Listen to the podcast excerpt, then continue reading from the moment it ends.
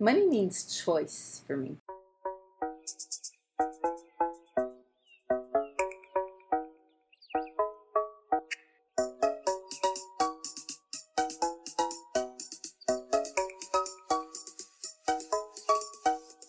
Welcome to JMPS. You're here today because you want to learn, you want to be inspired, and you want to feel empowered. What better way to do so than to get first hand insights from professionals who once sat in your seats and stood in your shoes? Today's guest is an individual who graduated from translation from Concordia University and worked her way up to be an assistant branch manager at RBC. Later, she worked at National Bank as a branch manager and quickly after became senior manager of investment advisor lifecycle and network growth. For the past eight years, she has been the Vice President of Development and Client Experience at National Bank Financial. Despite her very successful career, she takes the time to give back to her community. She's a member at L'effet A, président du CA pour la Fondation du Cancer du Sein, and she's a board member at the Donald Berman Board and the Association des Femmes en Finance du Québec.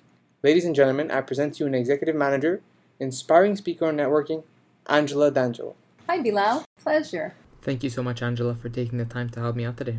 All right, so you have a background in translation. What attracted you to work in the banking industry? Well, interestingly enough, um, a boss, one of my uh, first bosses in, in my early career uh, in a sales job that I had, actually became an advisor. And she and I got along great. And she said, Wherever I go, I'll take you. And, and that's how I ended up in the banking industry. And from there, I just worked my way up. So, in school, we're always told that your network is your net worth. How true is that in reality? Well, it's very important. Uh, I could tell you that I would not be where I am today if it was not for the network that I had built. But building a network is, is not just you know linking someone in or, or, or making sure that they know who you are or getting their business card. Uh, building a network requires effort and uh, it requires maintaining that network. People, you know, today the biggest, single most biggest difficulty people have is staying relevant. There's so much talent out there, and um, it's really an employees market. And so, if you want to stay relevant, you got to make sure that you stay in people's aim and that they know who you are. And usually, they know that because you're active in the community. You're active in giving back to the community. Um, you know, in my case, I do a lot of that. Mm-hmm. And so, what advice would you give to, let's say, a student who attends these, net, these networking events to make this great first impression? What, what are some of the advices would you give on networking? Well, my first advice is uh, go to everything you're invited to. Uh, I'm a lot more selective now in my career, but when you're starting off in your career, anytime there is an activity or an event or something being put put up by your university with employers uh, that are there, uh, be sure to attend them. Uh, be sure to invest uh, and be involved, whether it's inside the university or outside in doing uh, not for profit work, because these are all great ways for you to build your network. Uh, I believe that. Um, you know, once you're implicated and involved, it gives you, it opens up the gateway for you to contact some of these senior people. And uh, look at us today. Here, you and I are sitting together doing an interview. Absolutely. And it's a perfect example of that. All right, so in the finance industry, there are not as many females as compared to males, and I think this is even particularly true for the wealth management industry. Uh, why do you think this is the case? Well, one of the researches that we did as we were putting together our women's strategy, because we're very cognizant that this is a very male dominated industry, um, one of the things that came up is that universities were doing a lousy job at uh, advising or telling students what the job of an investment advisor was really all about. And uh, so, one of the ways they represent the job is by saying that it's a sales job. Now, I don't know about you, but at 21, 22, 23, if I say to you, come join my firm, and by the way, you're going to be in a sales job, I'm not sure that appeals to many students. And it certainly doesn't appeal to many women or female students. So, um, this is why we've created the Young Women Mentorship Program, which is to allow that stigma to go away and so that you can discover first, women can discover firsthand what it is to be an advisor. One of the things women actually have, which is really innate, is their ability to create that link or that relationship uh, naturally with people. And so it's, it's, it's sort of an advantage over their male counterparts. But what we're seeing at National Bank Financial now is that we have teams that are building out that are multi generational and multi gender. So, you know, while we believe the industry could use a lot more women, we also believe that clients are looking for multi gender um, multi-gender teams. That's actually kind of cool because that means that if women decide to go into this industry, they could probably even have a leg up because they're able to build uh, more meaningful relationships with their clients. Yeah, and, and in the communication styles, and you know, certain certain meetings require more time, and some people have less patience for that time. So everybody finds their role within a team and delivers what the client needs. Because at the end of the day, what you're building out is is to be able to service your client properly. Right. So if you were to talk a bit about this woman symposium a bit more, how does this work? Is it a one day thing or is it a two day thing? How What's the selection process?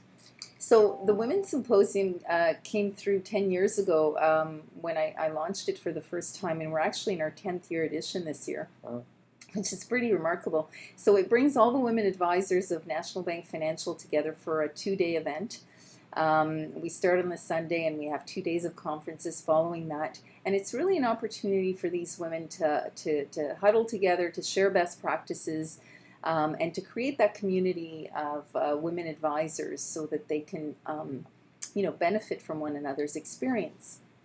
Now, uh, the symposium has been going for 10 years, but four years ago, when we launched a Young Women Mentorship Program, um, what we do there is we uh, we bring on about uh, 10 to 15 young women students on the mentorship program, and uh, they come to the conference. They get invited uh, to the conference to spend those two days with these women uh, and experience the conference in the same way as the, the women advisors.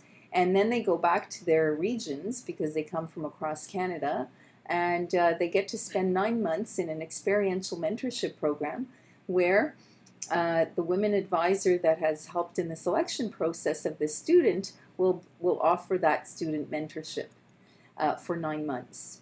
And our track record has been pretty good. We've been able to place a lot of the students within some of these multi-gender and multi-gender teams. That's remarkable to hear that. That's such a great initiative that National Bank Financial is doing to attract women in this profession and also to to change the way the industry is right now. Yes, and, and so if you're interested, uh, we actually post, uh, our posting is starts in January, and uh, we go through the different uh, universities' Facebook. So we contact 30 different universities across Canada who are all partners with us now. So I'll make sure I'll post this podcast a few months before so uh, a lot of students can hear this and hear about the great opportunities there are at National Bank Financial. Thank you. And uh, so this is, I want to ask you a bit of a question that you haven't really prepared for, mm-hmm. and that is, what does money mean to you? The reason I'm asking this is because I feel that nowadays everybody has a different perspective of what, what money means to them, and I'm curious to know what, what does it mean to you? Mm-hmm. Money means choice for me. Money mm. for me uh, is the ability to be able to make a decision to leave a job I don't like because it's given me the flexibility to do that money means that I can reward myself when I've actually done something great or when I get my bonus at the end of the year.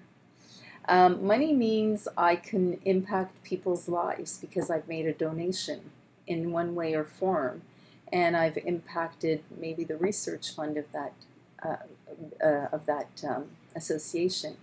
So for me, money gives me the ability to do things uh, that means something to me, to make turn turn things into purposeful events or things that will impact others.